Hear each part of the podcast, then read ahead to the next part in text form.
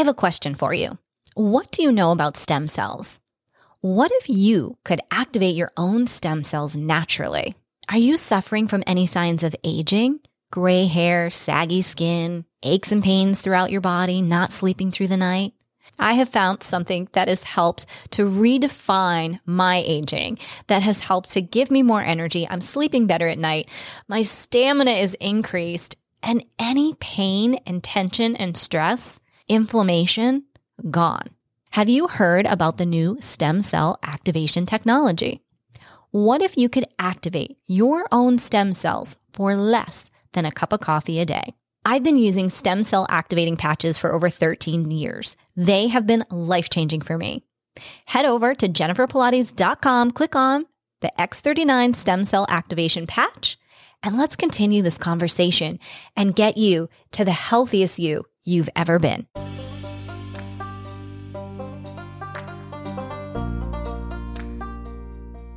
Welcome to Empowered Within, a soul quenching, transformational podcast that will set your soul on fire through candid and inspiring conversations. Leading experts, celebrities, healers, and I share our journeys of how we've overcome challenges to living an empowered life from within. I'm your host, Jennifer Pilates. Welcome to another episode of Empowered Within.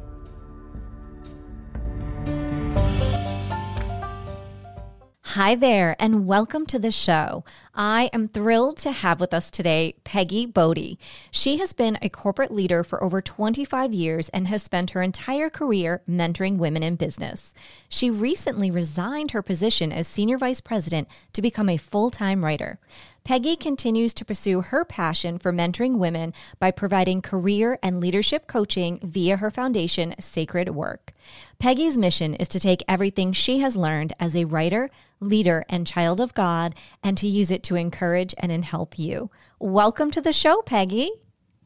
Hi, Jennifer. I'm so happy to be here with you and your listeners. Thank you. Yes, we are honored to have you here. So tell me, where in the world are you today?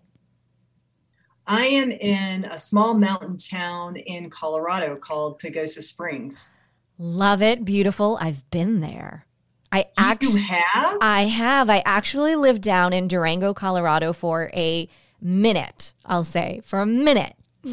but I also I lived. Yes, I also lived in Boulder and I lived up in Breckenridge too. But oh, I love the Southwest there. It's beautiful. It is the most beautiful place I've ever lived. And what a reminder that it's a small world. It truly is, right? Pagosa Springs, so beautiful. And then there's that railroad that you can go like up and around in a circle. I forget all the places, but I did it. Yeah. Yes, yes, yes. Oh my gosh, so amazing. So let's dive right in, Peggy, and tell me you call yourself a broker of hope. Explain to me what that means and how that came to be. I think that being a broker of hope was rooted in me from childhood. I had a, a, traumatic childhood, and hope is what brought me through that. And I carried that into the workplace. And I think, especially as leaders, it's our job to navigate the people God has entrusted us with through difficult situations in a way that removes fear and inspires hope. So I think there's plenty of opportunities, most recently, COVID, for example. There are plenty of opportunities where we can speak hope into the workplace and use it to help our employees. So that's something I try to do intentionally in the workspace and in life. Absolutely. How was it going through traumatic events and going through the corporate world? How did you find hope again in God after everything that you went through? That is a great question. Let me back up and just tell a little bit, a little snippet of my story, and maybe that will shine the light on how I approach hope and how I was able to find it again. So, I was adopted as a baby in the Chicago area, and the couple who adopted me was on paper perfect. He worked, she was a stay at home mom. We went to church three times a week there was no drug or alcohol abuse, but all of those facades basically made it more dangerous for me because no one suspected that abuse was going on.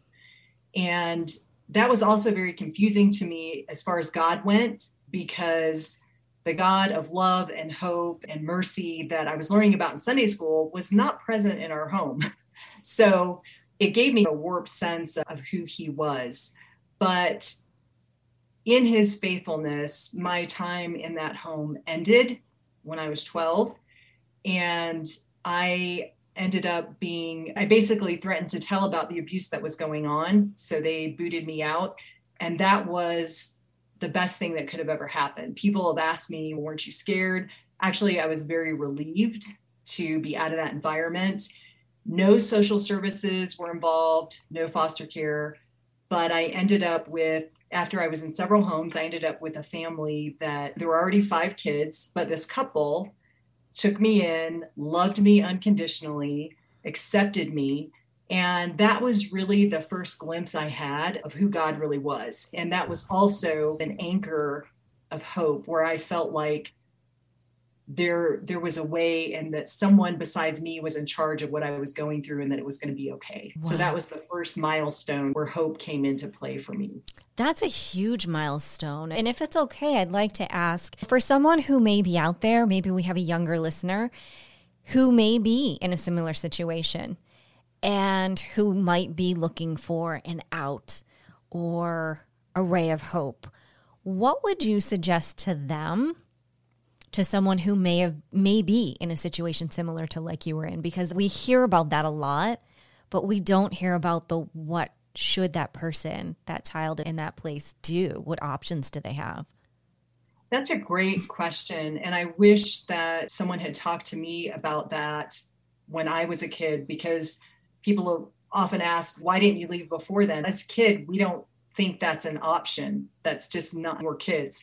So i would say and what I wish I would have done is I had a couple of teachers in particular who really nurtured me and they didn't really have any idea about what was going on in the home, but they were definitely advocates for me. And in retrospect, I wish I would have confided in them.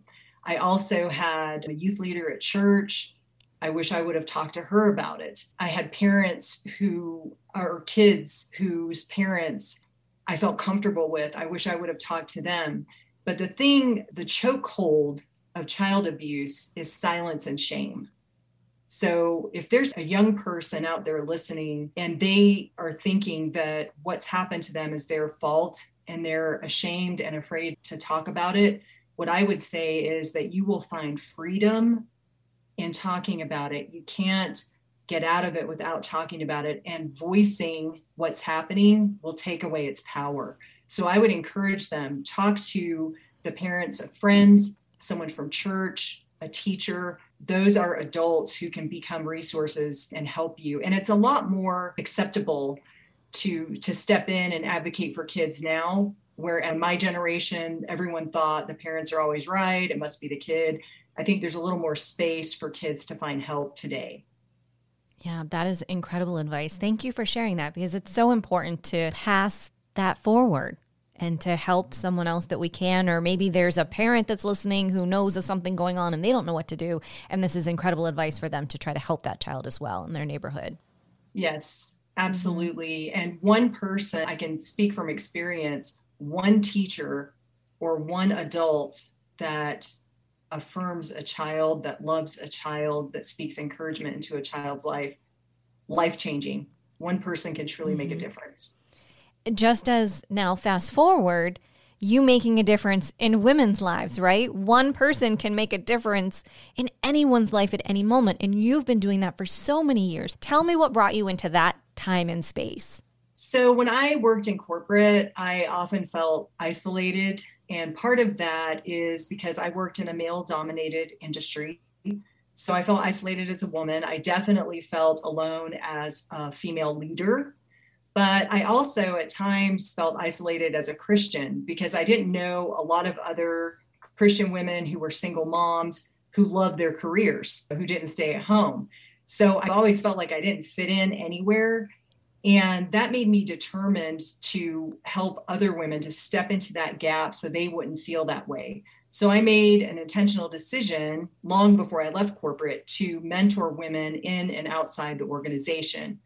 So when God called me into a new season of life and a new career, I knew He wouldn't want me to waste those decades of business experience. And He had blessed me with such a successful career that I wanted to pay that forward and reinvest that experience in other women.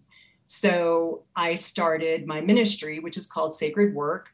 And I help about two women a month and I mentor them through difficult career and leadership challenges for free. So that's way my way of giving back and trying to be the person that I think would have helped me when I was coming up through corporate. And since I'm a freelance writer, I have the time and flexibility to be able to do that. That's incredible. What a wonderful way to pay that forward. Now, you're also a full time writer. So, how did we pivot and what brought us to that moment? Again, you've mentioned that God, and this was a guided moment to do that because we also have some exciting news that I want you to share about your book that's coming out.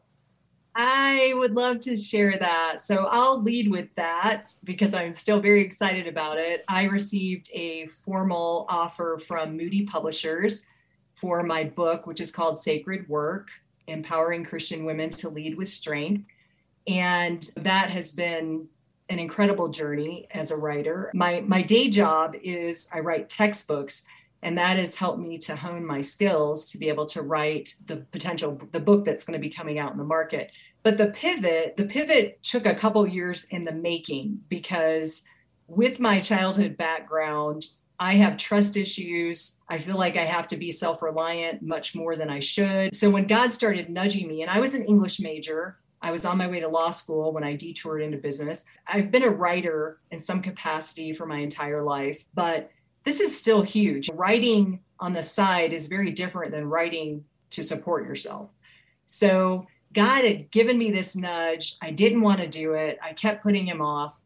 Um, and then in my career, I was up for a big promotion to CEO and I didn't get it. And I was, bet- I felt betrayed by the way it was handled but that's God knew I needed that to help me realize that he had given me a career to provide for me and my daughter and I had turned it into an idol and I had put more weight on it than I should. And so I leaned into him and his wisdom and I took the step. I wrote for a year as a freelance writer before I left corporate, which was hard to do to juggle both, but I just wanted to make sure that it was sustainable. And then I turned in my notice and resigned. And the business has been running full steam ahead for eight years since. That's wonderful. Congratulations. Thank you. Such an incredible full circle to come into, an incredible way to be able to give back, empower others, and be the broker of hope that you are. I just believe in the power of hope. I think I know some people choose a new word every year, and that's a word that I just keep coming back to because it's very empowering and it's something that I think can take people through difficult work situations, difficult life situations. And it's definitely a part of who I am. And I try to share that with others on a regular basis. Yeah, that is so important. What piece of advice would you give to someone who's listening today who says, Oh my gosh, I've always wanted to write? Where do they start? What piece of advice do you give them to follow their passion that's in their heart? That's a great question. And I recently, I've had so many people ask me that, and I recently wrote a couple of articles about it because I wanted to help people answer the questions that I have when I started. So I think the first thing is the person has to assess what how far they want to take their writing career. Is it something they want to do on the side to generate a little extra income? Is it something they want to do full time once they decide that they have to look at what's out there and what niche they fit into. And that will really help them focus where they invest their efforts because there's a lot of opportunities to, to get paid to write and people don't realize it. The hard truth is that even though a degree isn't critical a person has to have writing skills to be able to make it. If someone's listening and they've never written for pay, I would say ask yourself these questions. Have people consistently complimented your writing? Do you find yourself writing for volunteer opportunities? Are you the person at work that people come to and say, hey, could you look this over? Could you check this out? Have your skills as a writer been applauded? Because those skills, if you're going to make money at it, the bottom line is you have to have those those skills. I would also recommend joining an organization for freelancers because those types of places will give you the opportunity to learn from other writers who started out exactly like you did. And that will help you explore whether or not this is truly something you want to do for a living. Also, I would encourage any of your listeners who have questions about it to contact me directly. I am more than happy to help them get started and understand what that looks like. Oh, that's incredible advice. Wonderful. Thank you so much for all of that. With your new book coming out, do we have a time, a time frame in mind? The publishing cycle is very long. So it will not be on the market for two years. So once you sign a contract, you usually have eight to 12 months to finish the book. And then they take a year to get it in print and get the marketing dialed, and then it comes out in the market. So it's going to be a couple years. I think that's inc- an incredible piece of information to share, especially for those out there who may be wanting to be an author and thinking they have to have a full book done to present it to a publisher. I love what you just shared. Never thought of that. So, did you, how did that work for you then, that process? Did you take a piece of the book, chapters, a summary? How did your a, deal work? Yeah. That's a great question. So, the way it works is if your book is nonfiction, then you typically write two to three chapters and you incorporate those into what's called a book proposal. And that book proposal has an outline, it has your marketing plan, but publishers only want you to do two to three chapters because they want to weigh in on the rest of the content. So if it's nonfiction, you will only do two or three chapters, the book proposal. Then you can either get an agent or go directly to the publisher and try to get represented and then try to win a contract. But a book proposal is essential. You have to have a book proposal. If it's fiction, the whole book has to be done. That's almost 100% of the time. They want to see the whole thing up front.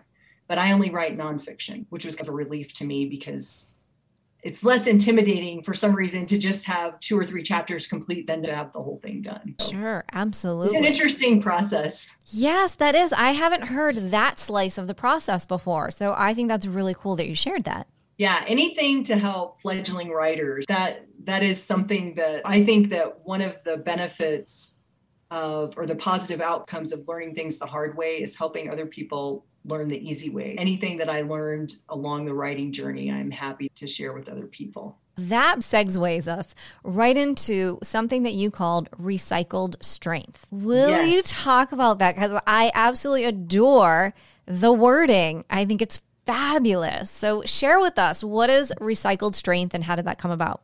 So, it came about from a verse in Second Corinthians that basically says that when God has helped us come through difficult situations, then we in turn help others come through those same situations. So that's been, I don't know if you want to call it a mantra, but a guiding theme in my life for a really long time. And whether it's writing, leadership, career change, even the harder personal things like childhood trauma, anything that God has helped me get through, I don't want to waste any of those experiences. So I recycle that strength um, and give it to other people in a way that can benefit them. And I think that's really important because it's a constant, it's a daily, it's a mindful thing, it's a way of life for me. And I've had other people do that with me and it's made a huge difference. So I recycle that and try to give it back to others. I love that statement. It is so beautiful and I love where it comes from. And it is so fitting with you and everything that you're doing to help Christian women throughout life. It's so empowering. It's wonderful. So, we are getting to this time in the show, Peggy, where I ask this one question Are you ready? I think so. what is one thing that no one knows about you? I think one thing that very few people know is that I lived in Japan for a year as a kid. My adoptive mother was Japanese, took me to Japan, and I lived there and was immersed in that culture. And another little known fact about me, and I don't know if it's related or not, is that I'm avid about martial arts and have done kickboxing and kempo karate and a lot of other things. I I love that. So there's a couple of things that very few people know. Those are very cool things. oh my goodness. Do you remember how old you were when you were living in Japan? I was six. I was six, and I still have a few pictures, and I still remember a lot about that time period. Wow. And what an incredible opportunity and experience. It was for sure. Well, thank you for sharing that. I love getting the tidbits. That's awesome. Peggy, will you share with our audience where they can best get in contact and follow you? Yes. If they would go to my website, it is peggybodde.com they can connect with me. I would be happy to help them with writing, career, leadership, anything. It's all free, there's no catch. I'm also on LinkedIn. If your listeners want to find me there, I would love to connect with them. That is wonderful. Peggy, thank you so much for coming on the show, sharing your journey and your story, and for all that you're doing to bring hope into this world. We need so much more of it. Thank you, Jennifer. Thank you again. And as we say, until next time.